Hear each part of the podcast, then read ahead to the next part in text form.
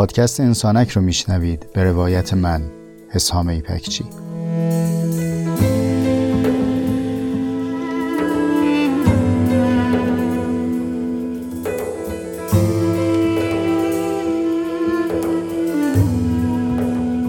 پادکست انسانک مجموعی از جستارهای صوتی است که توی اون تجربیات زیسته و روزمرگی هامون رو با عمقی کمی بیش از معمول روایت میکنم.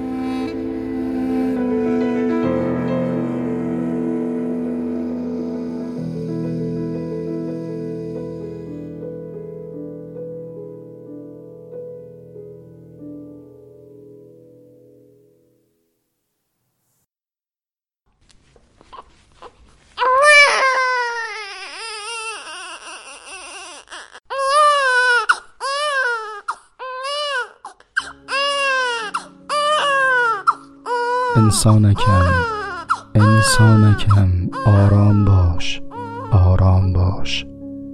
من تو را به نیل انداختم و اندکی دیگر در آغوش زنی امانت خواهم داد و تو او را مادر خطاب خواهی کرد.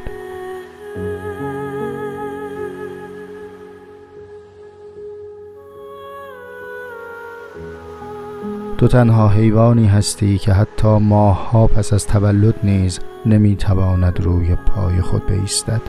آری آری تو این چنین محتاج آغوش سرشته شده ای که آدمی اصالت الآغوش است. آدمی زاد بی آغوش تلف خواهد شد. گوش کن انسانکم، گوش کن. من هسته هست تو هستم و تو آهسته آهسته هست خواهی شد. بزرگ می شوی و رفته رفته گوشت از هیاهو لبریز می شود، آنچنان که دیگر صدای مرا میان هیاهوها گم خواهی کرد. هیچ یک از آنان دیگر نیز نخستین ماه‌های خیش را به خاطر ندارند. ذهن تو تا به نگاه داشتن این دقایق را ندارد و این ایام تا ابد سر میان من و تو باقی خواهد ماند. من در نهان تو جاودانم، جاودان چنان که بارها به دیگران میگویی. من اینطور فکر میکنم، من اینطور میگویم، من اینطور میخواهم و در واقع آن من نه تو بلکه منم. گاه گاهی اما در خلوت با من به صحبت خواهی نشست، اما باز هم به زبان خواهی گفت با خودم میگفتم، با خودم فکر میکردم، با خودم بودم و تمام آن خودها نیز من هستم. انسانکم، انسانکم. اینجا که تو پا نهاده‌ای سرزمین جدایی هاست و همین زجه و اضطراب اکنونت نخستین جدایی بود. این آغاز ماجراست. وصلها منزل به منزل سپری خواهد شد و تو اقسام فصلها را خواهی چشید. گذر از این تنگنا را تاب بیاور که درد خواهی کشید اگر در پی دوام باشی، که دوای تو در تن نهادن به نهاد ناآرام جهان است. به هر سلام که میرسی بدان که و سلامی در پی است. یادت باشد، یادت باشد این مرتبه از بودن یک اصل و تنها یک اصل قطعی دارد و آن یک اصل این است که وصلها به فصل ختم خواهد شد، که تو برای فصل دیدن آمدی.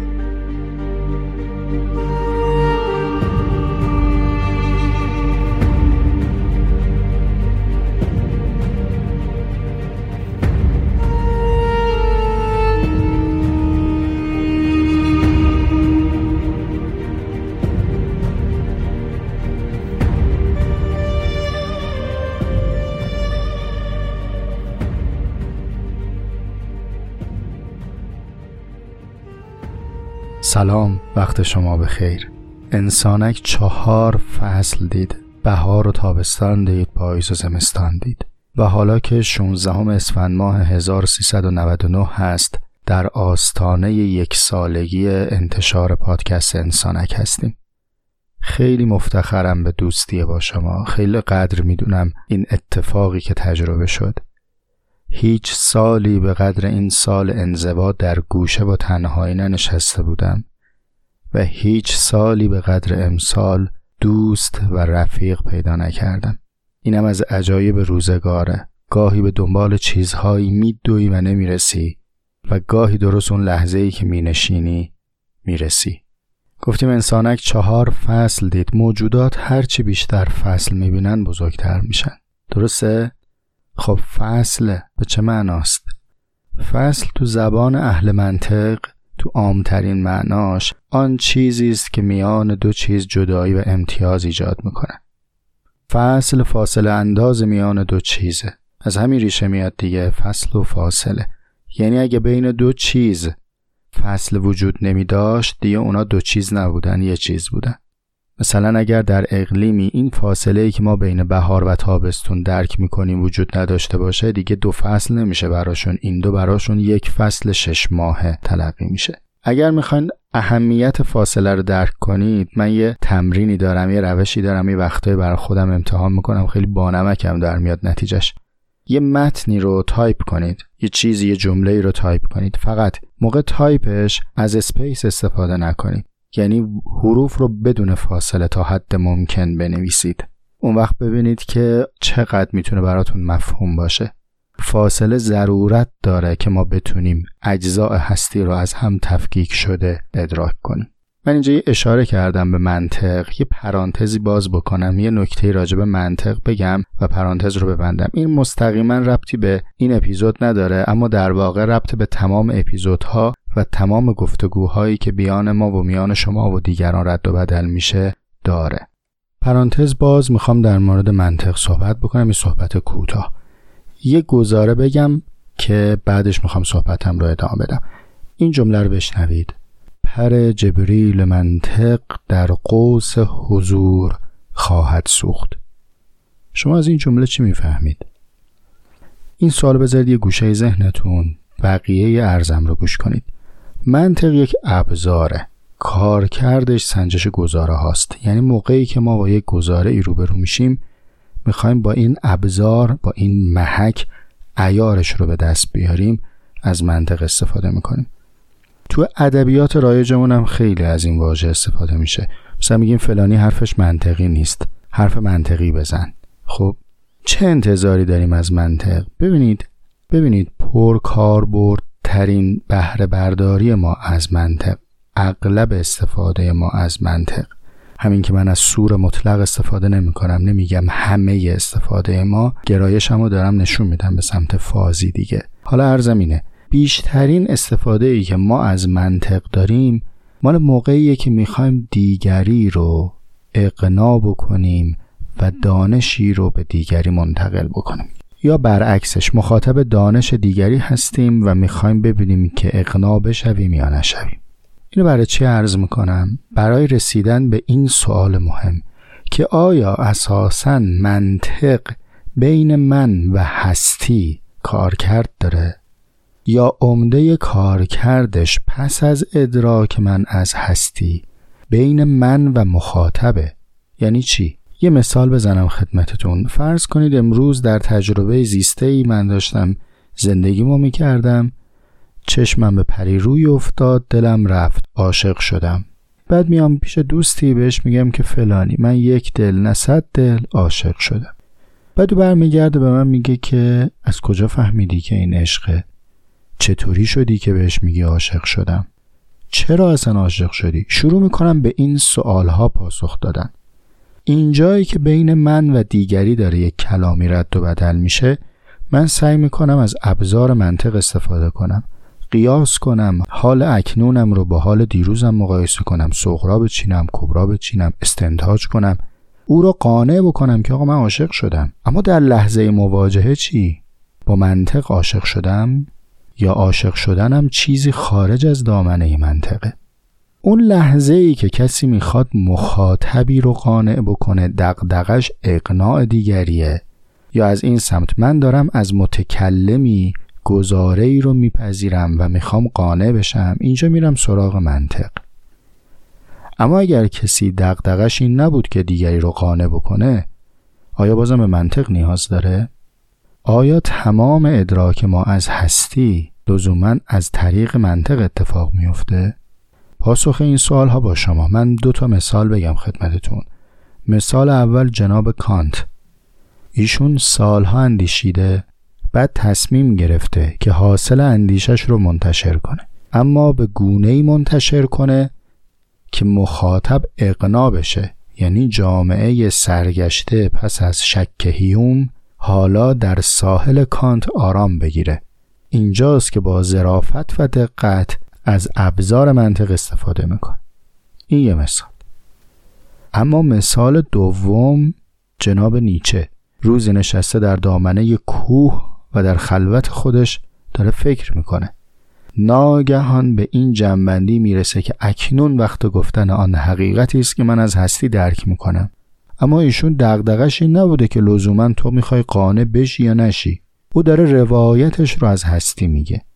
اگر بخواد کلمات جدید ابداع بکنه که مثل جناب هایدگر که یک کلمه دازاین رو ابداع کرده، باید سرتاسر کلمه بزاید. اگر بخواد کلمات اکنونی و در ادبیات رو استفاده کنه، باید اونها رو به خدمت معانی بگیره که نزد ذهن خودشه، نه اون چیزی که عادت مردمه. پس میشه صنایع ادبی. دغدغه منطقی گفتنم نداره، چون اصلا نمیخواد تو رو قانع بکنه، داره روایتش رو میگه. میشه یک متن شاعرانه‌ای همچون کتاب چنینگوف گفت زرتوشت. آیا این لزوما معناش اینه که نیچه کمتر از کانت هستی رو فهمیده؟ نه، بلکه نشون میده که او سوداش این نیست که تو رو قانع کنه. این رو برای چه عرض کردم؟ این که تصور نکنید اگر کسی جایی داره به لحن و بیان شاعرانه میگه، لزوما آدم هستی نافهمیه. گاهی متکلمی سوداش این نیست که دیگران رو اقناع کنه. این همه جمله دیدید من الان گفتم، اینا تقلای من بود که یک جمله رو توضیح بدم.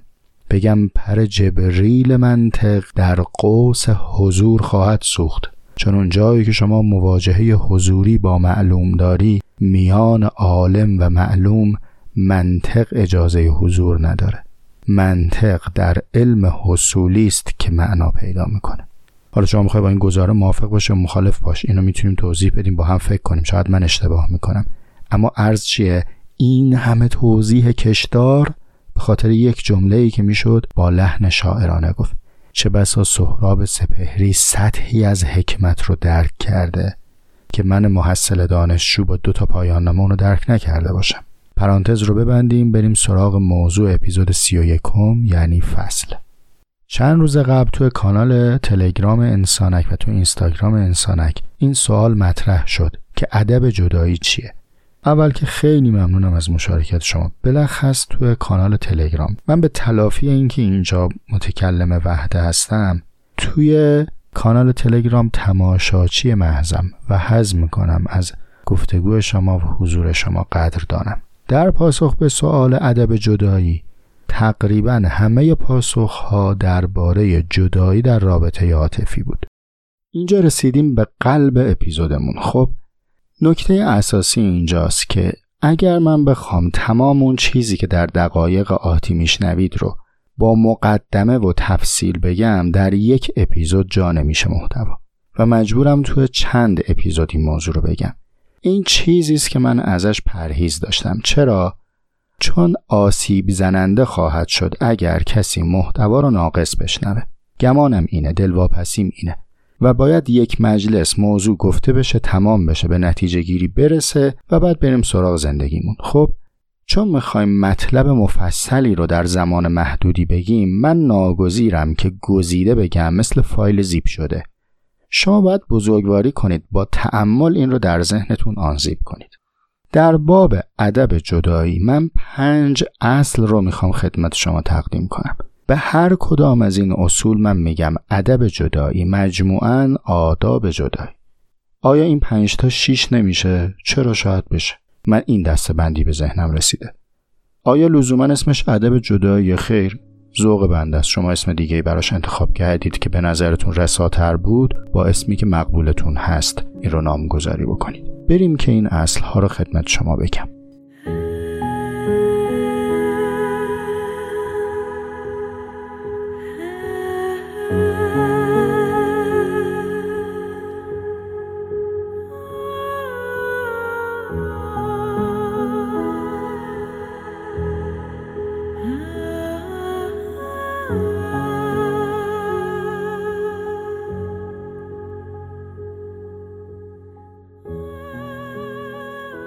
ادب اول، فصل و جدایی سایه حرکت است. یعنی چی؟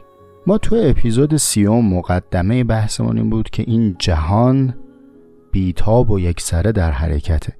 اصلا این نام، این جهان، اسم فاعل جهیدنه. چطور کسی که میدود بهش میگیم دوان؟ چطور به آن چیزی که رونده است میگیم روان؟ به آن چیزی که جهنده است میگیم جهان. پس حالا که این جهان در حال جهیدن و حرکت و تکاپوست، این چیزهای در این جهان که ما هستیم و دیگر چیزهای پیرامون ما، در این حرکتها بعضی به هم نزدیک میشن، بعضی از هم دور میشن. نزدیک شدن رو بهش میگیم وصل، دور شدن رو بهش میگیم فصل. بنابراین این جدایی سایه و بازتاب حرکته. چطور که شما به خود سایه نمیگید چیزی، ولی وقتی که سایه هست میفهمید که چیزی حائل شده در برابر نور. ممکنه ما به خود جدایی نگیم چیزی، ولی این سایه اثر قطعی بودن حرکته، کاریش نمیشه کرد. به عنوان یک اصل قطعی این رو بپذیریم. پس جدایی بازتاب و اثر حرکت است. این ادب اول. ادب دوم، فصل ضرورت وصل است. جدایی لازمه رسیدنه. شاید این به نظر متعارض بیاد، پارادوکسیکال بیاد، اما گوش کنید این توضیح من رو. فرض کنیم وصل در معنی رابطه عاطفی، در معنی اصلا ازدواج. شمایی که یک بله گفتی و به وصل کسی رسیدی، این وصل رو به چه قیمتی تونستی به دست بیاری؟ به قیمت نگفتن به گزینه‌های دیگه، به قیمت انبوهی از فصلها. شما به دیگر خواستگارها نگفتی، به دیگر موقعیتها نگفتی، از دیگر موقعیتهای وصل جدا شدی، فصل رو انتخاب کردی. اصلا مهمتر از همه، اقتضای وصل و ایجاد خانواده جدید پذیرش میزانی از فصل با خانواده سابق دیگه.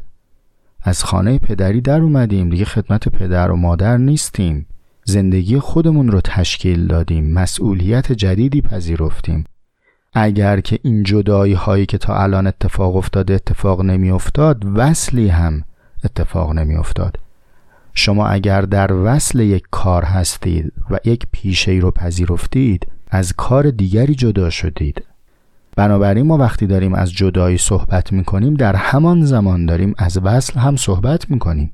مثل دو طرف ساحله، از این ور میگن رفت، ولی از اون سمت ساحل کسی اگر ایستاده میگه آمد.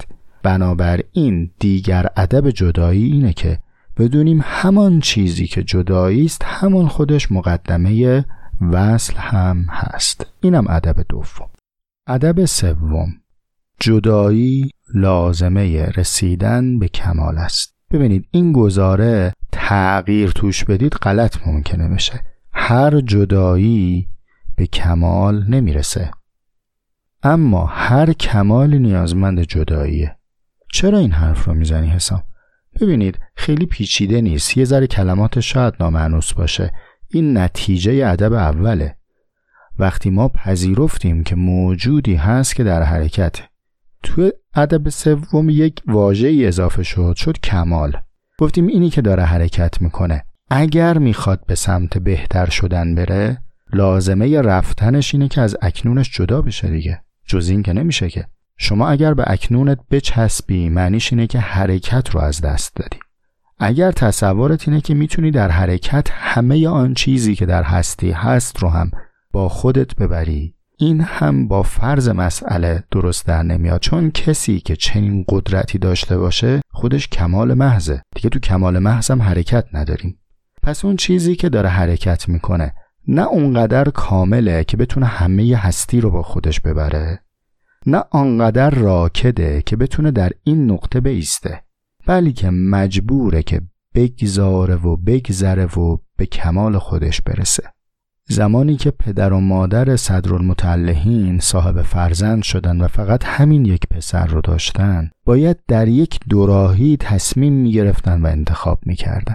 یک راه این بود که فرزندشون رو در شیراز کنار خودشون نگه دارن در ناز و نعمت، اما از تعلیم دور بمونه، چون مدارس علمی و اساتید اون زمان در شیراز نبودن. راه دیگر این بود که این بچه رو راهی بکنن، دلتنگی جدایی رو تحمل کنن، اما او به سراغ درس و تعالی خودش بره.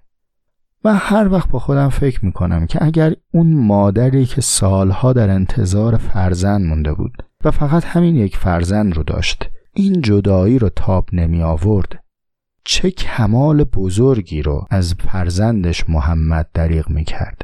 از این مثالها شما در زندگی خودتون و دیگران زیاد دیدید. کسی که میخواد به سمت کمال حرکت کنه، ناگزیر از گذاشتن و گذشتن. این هم ادب سوم. ادب چهارم، کمال ما در زوال هم نوع ما نیست. یعنی چی؟ یعنی اون اصلای قبلی رو گفتیم این که بپذیریم جایی باید از هم جداشیم، بپذیریم که حرکت اقتضاش وصل و فصل پیاپیه، اما یک زمیمه داره، یک اتچمنتی داره. قرار نیست که ما برای رسیدن به کمال دیگری رو در زوال فرو ببریم. آقا خانم، ما با هم شریک بودیم، با هم کاسبی داشتیم، با هم یار عاطفی بودیم، با هم زن و شوهر بودیم، هر آن چیزی که بودیم پیش آمدیم و امروز رسیدیم به نقطه‌ای که کمالمون رو داریم تو دو سوی متفاوت می‌بینیم. حالا درست می‌بینیم، غلط می‌بینیم، بحث دیگه یه، بالاخره داریم دو سوی متفاوت می‌بینیم. اینجاست که باید این اصل رو به خودمون یادآوری کنیم که قرار نیست حالا از الان به بعد همدیگر رو به ضرر بکشونیم، همدیگر رو به آسیب بکشونیم، کلاه همدیگر رو برداریم، همدیگر رو به زوال بندازیم. ما میخوایم در دو سوی متفاوت به کمال برسیم، نه اینکه یکی به کمال برسه یکی به زوال. به عنوان یک اصل بپذیریم که ادب جدایی ایجاب میکنه، واجب میکنه که هم نوعمون رو بابت کمال خودمون به دره زوال پرت نکنیم. این هم معنا داره، ما مسئولیتمون نسبت به دیگران حد داره.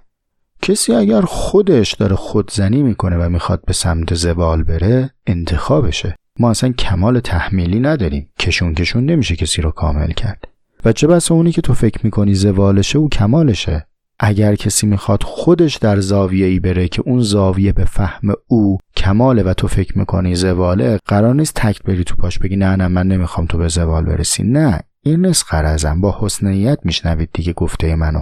موقع جدایی به همدیگه زخم نندازیم، میخوایم به کمال منفک از هم برسیم. اینم ادب چهارم. اما ادب پنجم که شاید مهمترین این ادب هاست، یا لااقل اینطور بگم جمع‌بندی همه این هاست. ادب پنجم، فصل توشه میخواهد، جدایی آمادگی میخواهد. چجوری مورچه ها واسه فصل زمستونشون توشه جمع میکنن؟ چجوریه که برای فصلی که خواهد آمد آمادگی ایجاد میکنن؟ چجوریه که برای سفر کوله میبندیم؟ برای جدایی و فصل باید مهیا بود، باید توشه برداشت. مصداق خیلی واضحش اینه که ما هممون بودمون رو مدیون یک جدایی هستیم و آن جدایی از مادر بوده. اگر از مادر جدا نمی شدیم که متولد نمی شدیم. کدوم وابستگی عمیق‌تر از وابستگی مادر فرزندی؟ ما که تو قسمت مردونه نچشیدیم، اما شاهد مادرانگی بودیم. کدام سختی سخت‌تر از زایمان؟ من همیشه با خودم فکر میکنم یکی از مزایای این که آبستنی دوره داره تدریجیه اینه که مادر مهیا بشه برای اینکه چنین باری رو زمین بگذاره. 9 ماه این مادر وقت داره که بپذیره و در ذهنش این موضوع رو، این لحظه جدایی و زایمان رو بارها و بارها مرور کنه، از دیگران راهنمایی بخواد، به پزشک مراجعه بکنه، ابزار و امکاناتی که لازم داره رو مهیا بکنه. چرا؟ چون جدایی در پیشه و خودش رو برای این جدایی آماده میکنه. اگر ما این رو پذیرفته باشیم که تمام وصلهای امروزمون به جدایی خواهد رسید، اون وقت که با این آمادگی در وقت مقرر زایمان میکنیم نه سقط. چیزی رو متولد میکنیم نه تلف. چیزی رو باقی میگذاریم نه نابودی. اینا همش برای چیه؟ برای اینه که آگاهی داریم بهش، توشه برداشتیم. پس ادب پنجممون هم این شد که فصل توشه میخواهد.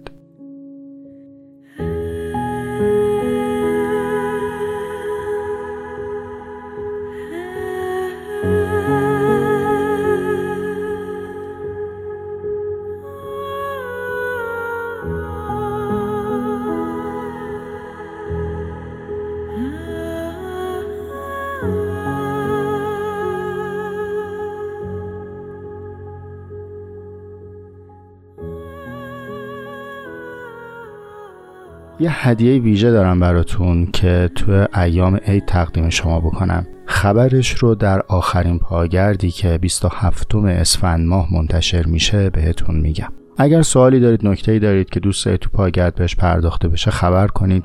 احتمال داره به این زودی‌ها دیگه پاگردی نداشته باشیم. در مورد برنامه بعد از این انسانک هم تو همون پاگرد خدمتتون عرض دارم.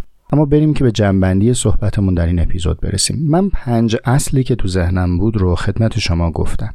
حالا میخوام توی چند دقیقه مثالهای اینها رو در جدایی‌هایی که واقعا ما تو زندگیمون تجربه میکنیم یا خواهیم کرد براتون مرور بکنم تا مشخص بشه که این اصلها یک سری کلمات ذهنی نیست، واقعا کف بازار زندگی کاربرد داره. از اینکه بیشترین مثال‌ها و نکته‌هایی که شما گفته بودید در مورد جدایی در رابطه عاطفی بود، میشه برداشت کرد که این دغدغه اصلی است و من هم سعی می‌کنم به همین موضوع بپردازم. اما واقعاً جدایی فقط به رابطه عاطفی یا رابطه زناشویی برنمی‌گرده. ما در شؤون مختلفی میتونیم این چند اصل رو عمل بکنیم. نگاهی به دور و برتون بندازین. در نقش‌های اجتماعی کسی مقامی داره، صاحب کسب و کاری، نقش اجتماعی داره، اما جدایی از این نقش رو تاب نمیاره. نپذیرفته که این جدایی قسمتی از بودنه، لازمه حرکته. شما در صفحات تاریخ نگاه بکنید. در این چند هزار سال اخیر تقسیم تاریخ رو بر اساس اقتدارهای سیاسی یا تفکر غالب نامگذاری کردن. اشکانیان، هخامنشیان، نمیدونم قرون وسطا. چند چیز امروز برای من و تو تماشاچی واضحه. اولا اینکه اینها فصلی در پی هم آمدند و رفتن. هیچ کدوم باقی نبودن. نه اسکندرش باقی مون، نه هیتلرش باقی مون، نه ناپلئونش باقی مون. اقتضای حرکت اینه که فصلی اتفاق میفته و جزئینی بعد از جدایی ما خواهد روید. حالا اگر شما این ادب جدایی رو به جا آوردی، پذیرفتی که باید رفت، نگاهت به این باید رفت از جنس کمال بود، ختم به زوال دیگران نکردی، این فصلها به نرمی و آهستگی در پی هم خواهند اومد. اما اگر نپذیرفتی و این ادب فصل رو به جا نیاوردی، فصل معوق نمیشه، هزینه‌اش بالا میره. فرض کنیم شما کسب و کاری آفریدی، اصلا پرورده خودته، حاصل نبوغ خودته. به تعبیری که ما به زبان میاریم انگار بچه‌ته که تو بزرگش کردی. اگر ازش دست کشیدی لزوماً به این معنا نیست که اون کسب و کار سقوط میکنه. اگر بیل گیتس تصورش این بود که من باید باشم تا مایکروسافت باشه، چه بسا امروز اتفاقات نوعی در این شرکت نمی افتاد. ساخت، گذاشت، گذشت. چرا این کارو کرد؟ که بره به پی کمال خودش برسه. هم او به کمال خودش میرسه، هم شرکت به کمال جدیدی میرسه. وقتی ادب جدایی رو به جا میاری، طرفین فصل به کمال میرسن. نیامد از روز اول بگی من یه شرکتی ایجاد میکنم، شرکت حاج بیل و پسران. وقتی هم که رفت حقیقتاً با رعایت ادبش رفت، نرفت که بگه که هر کسی میاد باید منویات من رو اجرا کنه. حاجی از منزل ریموت کنترل نمیکنن. سپرده و رفته که چیز دیگری بسازه. همین الان تو بسیاری از مدل‌های کسب و کار روز آمد شما باید در نحوه کسب و کارت اگزیت رول بگی من کی میرم از کسب و کار بیرون. گذشت اون زمانی که بگی من اومدم با این کسب و کارم ازدواج کردم دیگه تا به آخرم میخوام بمونم. نه، باید مشخص کنی کدوم ایستگاه پیاده میشی. تو باید پیاده شی که کار باقی بمونه. تو تربیت فرزند پیچیده ترین قسمتی که ما باید بر عهده بگیریم به عنوان والد اینه که فرزند رو برای جدا شدن، برای مستقل شدن تربیت کنیم. اینا چیه؟ اینا همین ادب جدایی دیگه. بپذیریم که جدایی خواهد آمد، ادب پنجم رو در موردش عمل کنیم، خودمون رو برای این جدایی مهیا کنیم. فرزندمون رو برای جدایی تربیت کنیم. پس پر از مثاله در حوزه کسب و کار، شغل. همین امروز حرفه‌ای که شما دارید باید بدونید برنامه خروجتون کیه. برنامه خروج عامی که برای همه ابلاغ میکنن تا بازنشستگی، یا تو این عمر رو میخوای در پله‌های متنوعی صرف بکنی. نه تو بدی نه کار بده، ولی این یک دوره‌ای داره. از یک جای به بعد تو باید بری و کار دیگری رو بچشی، یا اینکه نه برنامه‌ت ایجاب میکنه که 20 سال در این کار بمونی. هیچ کدومش بد نیست. من شاخه به شاخگی رو نمیخوام بگم، طبایع آدم‌ها متفاوته، ولی میگم هر آن چیزی که هست باید ادبش رعایت شده باشه. بدونیم که وقتی باید پیاده شیم و این وقت فلان موقع است، شرایط خروجمون فلان چیزه. اما بریم سراغ ادب جدایی در زندگی زناشویی یا رابطه عاطفی. یه تعبیری این روزها رایجه، شاید شما هم به گوشتون خورده، بلخص از زبان بزرگترها، پدربزرگا و مادربزرگا، پدرها و مادرها، که همه شما شاهدید. من نسبت به بزرگترهامون خاضعم و اتفاقا اونها رو صاحب سواد و دانشی در خور زمانه خودشون میدونم. اما در این مورد حاشیه دارم. این تعبیری که خیلی تکرار میشه که زمان ما جوانها صبر و حوصله داشتن، نمیدونم پای زندگیشون میستادن، الان تا تقیب توقی میخوره گزینه اول جداییه. عزیز جانم، بزرگترم، نه، آمار نشون میده که اینطور نیست. میانگین عمر زناشویی های منتهی به طلاق در جامعه ما نزدیک به 10 ساله. بیشترین طبقه ای که جدا میشن حداقل 5 سال با هم سابقه زندگی دارن تا 10 سال. دسته دوم 10 تا 15 سال با هم سابقه زندگی دارن. کسی که بعد از 10 سال میره به جدایی فکر میکنه و انتخاب میکنه جدایی رو، آدم بی‌حوصله‌ای نبوده. سر تق و توق پاشنه کفششو ور نکشیده بگه من رفتم دیگه خداحافظ. سعی کرده، ساخته، صبر کرده، نشده، یا به هر دلیل تصمیمش این بوده که جدایی اتفاق بیفته. جدایی رو حدک نکنیم. حتما طلاق‌های غیرقابل توجیه تو جامعه ما اتفاق میفته. همون اندازه چه بسا بیشتر ازدواج‌های غیرقابل توجیه هم داره اتفاق میفته.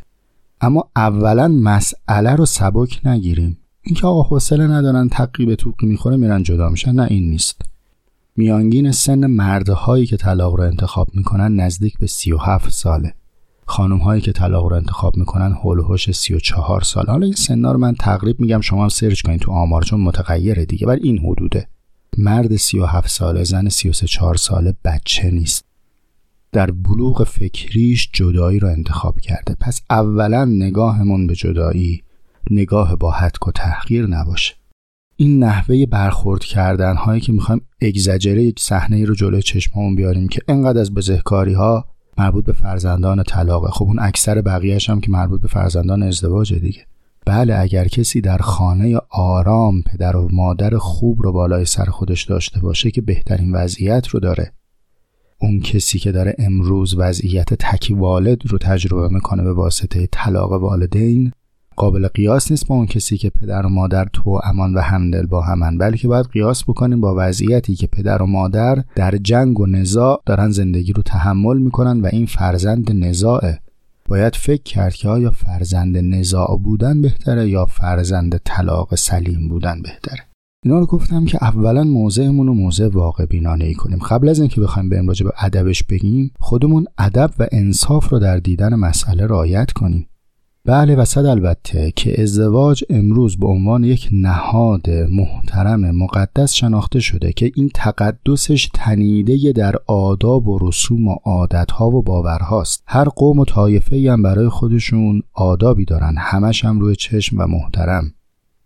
اما حقیقتا در ساحت عقل مسئله انقدر راحت هم توجیه نمیشه ها.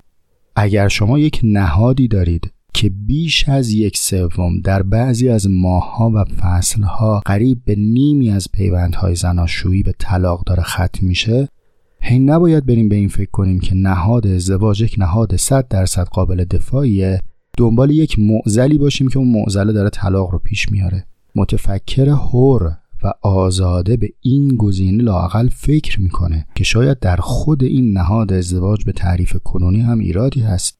نمیشه که آخه عزیز جان، ما داریم یه ماشینی تولید میکنیم. این خط تولید باورهای ما داره یک نهادی رو تولید میکنه. از هر 100 تایی که میره تو جاده 40 تا چپ میکنه. ما 10 تاشو گفتیم خطای انسانی، 10 تاشو گفتیم جاده لیز بود، 10 تا رو گفتیم جاده کج بود، آسفالت خراب بود دیگه. بابا یه جایی هم باید به این فکر کنیم، شاید خود این ماشینه ایرادی داره، لااقل فکر کنیم، لااقل در موردش صحبت کنیم، باب گفتگو در مورد اصلش رو نبندیم. یه نفس تازه کنیم، منم از شور بیفتم، بعد جنبندی بتونم بکنم صحبتم.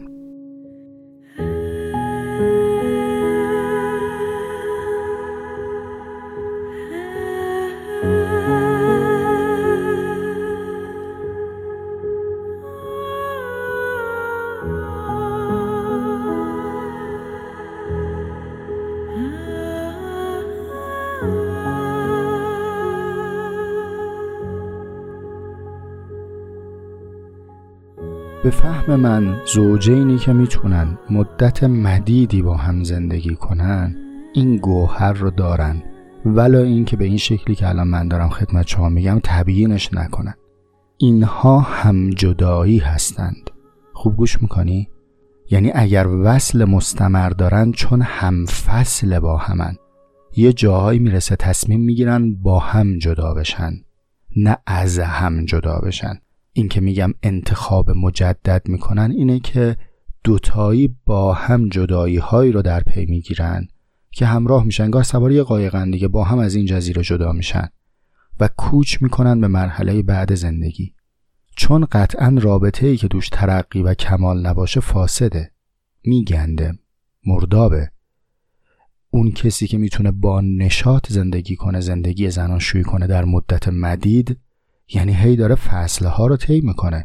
پس چرا این فصلها به جدایی این دو از هم ختم نمیشه؟ چون هم فصلن، با هم از جایی به جایی کوچ میکنن. این اتفاق با هم بودگی پیش نمیاد مگر با استمرار انتخاب. سالی یه بار، 2 سال یه بار، 3 سال یه بار یه خواستگاری مجدد بکنیم. من خودم کار نمیکنم، میترسم جواب رد بگیرم، ولی شما بکنید. حالا اگر رفتیم و دیدیم با همه این مسیر و تأمل انتخاب اکنون هم نیستیم، آقا فدا سرتون، خانم فدا سرتون، نیست دیگه. ادبشو رعایت کنیم، فرود بیایم، سقوط نکنیم، زوال برای هم تدارک نبینیم. خیلی دوست ندارم تو این موقعیت صحبت کنم، شبیه معلمای اخلاق میشه، منم اهلش نیستم. اصلا دلم نمیخواد من شما رو دعوت بکنم به نحوه‌ای از زندگی کردن. من میخوام سفر خودم برای مردم تعریف کنم. ولی یه جمله دارم، سوغات. اگر رابطه عاطفی رسیده به نقطه‌ای، اگر زناشویی رسیده به نقطه‌ای که انتخاب اوقلایی فصل هست، با رعایت ادبش اما قاطع این فصل رو به جا بیارید. اونچنان که ادب جنازه اینه که قبل از این که پوسیده و گندیده بشه دفن بشه. چرا تعجیل میکنن در دفن؟ به خاطر اینکه این عزیز ماست، آغوشش امان ما بوده. اگر امروز مرگ رو چشیده، قبل از این که این تصویر خوش در ذهن ما متلاشی و عفن بشه، براش مزار ایجاد کنید که لااقل خاطره خوش قابل رجوع باشه. اگر رسیدید به فصل، قبل از این که در آغوش هم بگندید این فصل رو به جا بیارید. ضمن این که فصل دیجیتالی نیست که بگیم ما یا با همیم یا دیگه هیچ کاری با هم نداریم، مثل این روابط دیپلماتیک که کاهش سطح رابطه دارن. آقا ممکنه ما دیگه با هم شریک نمیتونیم باشیم ولی رفیق میتونیم باشیم. ما زن و شوهر نمیتونیم باشیم، هم صحبت میتونیم باشیم. بین ما کلی خاطره و پیمان و چه بسا فرزند مشترک هست، بهش وفا کنیم. خانواده هایی به واسطه ارتباط ما با هم آمیخته شدن، اینها را آسیب نزنیم، بهش فکر کنیم. شاید واقعا مدل های خردمندانه هست برای فصل، اگر فصل در راستای کماله. گاهی با فاصله موقت میشه احیا کرد چیزها رو. آخ اینجا یه چیزی یادم اومد، اینو بگم بعد دوباره یه نفس بگیرم. یه یادگاری آخرم دارم براتون. ممکنه حاصل گفتگوی شما این باشه که یک فاصله ای رو ایجاد بکنی. چرا؟ یادتونه اون مثال اول گفتم اسپیس بین کلمات، این فاصله بین حروف فرصت خوانش میده. گاهی ما با فاصله گرفتن از همدیگه فرصت میکنیم همدیگه رو بخونیم.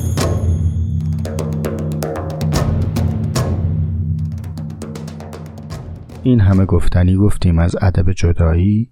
یک جدایی عظیم حتمی در برابر ماست به نام مرگ. از سوالهایی که باید بهش اندیشید اینه که ادب مرگ چیست؟ چه بکنیم که آداب مرگ رو به جا بیاریم؟ اول این که میدونیم اگر مرگ نبود زندگی معنا نداشت، چون مرگ فصله. با مقدمه‌ای که گفتیم این شد که فصل دو چیز رو از هم تمایز میده. اگر فصل در وسط نباشه اینا دو چیز نیست، یک چیزه. اگر مرگ نبود در برابرش چیزی به نام زندگی تعریف نمیشد. حالا که مرگ هست در برابر این مرگ چه ادبی رو باید به جا آورد؟ بسیاری از اندیشمندان قدر به این نتیجه رسیدن که به این سوال فکر نکنن. سوال قولیه، سوال بزرگیه. دیدی تو کنکور میگی بعضی درس‌ها رو نمیزنم که به بقیه‌اش برسم. اندیشمندان قدری به اینجا رسیدن، گفتن ما نمیخوایم تستای اینو بزنیم، میخوایم بریم بقیه‌اش رو حل کنیم. اما اگر کسی تن بده به حل این مسئله، کل زندگی با معنای دگرگون شده‌ای روبرو میشه. در آخرین ماه سال انزوا، در آخرین دقیقه از آخرین اپیزود سال 99 به این جمله ختم میکنم که چه بسا باید زمستان مرگالودی رو در آغوش کشید که بهار نوی رو رویید. مرگ رخدادی در انتهای مسیر زندگی نیست، چه بسا مرگ رو باید دمادم زیست، مرگ رو باید اراده کرد، مرگ رو باید شد که در پیش تولدی اتفاق بیفته. ای خوشا به حال کسانی که مرگ پایانی اولین تجربهشون از مرگ نیست. مرده بودم زنده شدم، گریه بودم خنده شدم، دولت عشق آمد و من دولت پاینده شدم. گفت که دیوانه نیست، لایق این خانه نیست، رفتم و دیوانه شدم، سلسله دنده شدم. گفت کسان مست نی، رو که از این دست نی، رفتم و سرمست شدم، بستر و کنده شدم. مرده بودم زنده شدم، گریه بودم خنده شدم، دولت عشق آمد و من دولت پاینده شدم. گفت که تو شم شدی، قبله این جم شدی، جم نیم شم نیم، دود پراکنده شدم.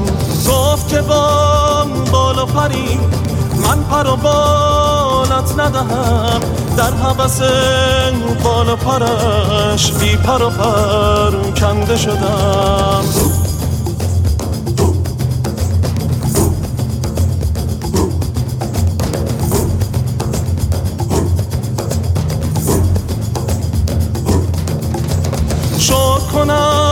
چرخ فلک از ملک و ملک و ملک، چز نظرم گردش او نور پذیرنده شدم.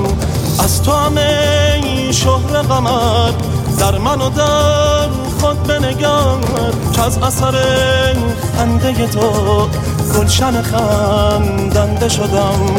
مرده بودم زنده شدم، گریه بودم خنده شدم، دولت عشق آمد و من دولت پاینده شدم، دولت عشق آمد و من دولت پاینده شدم.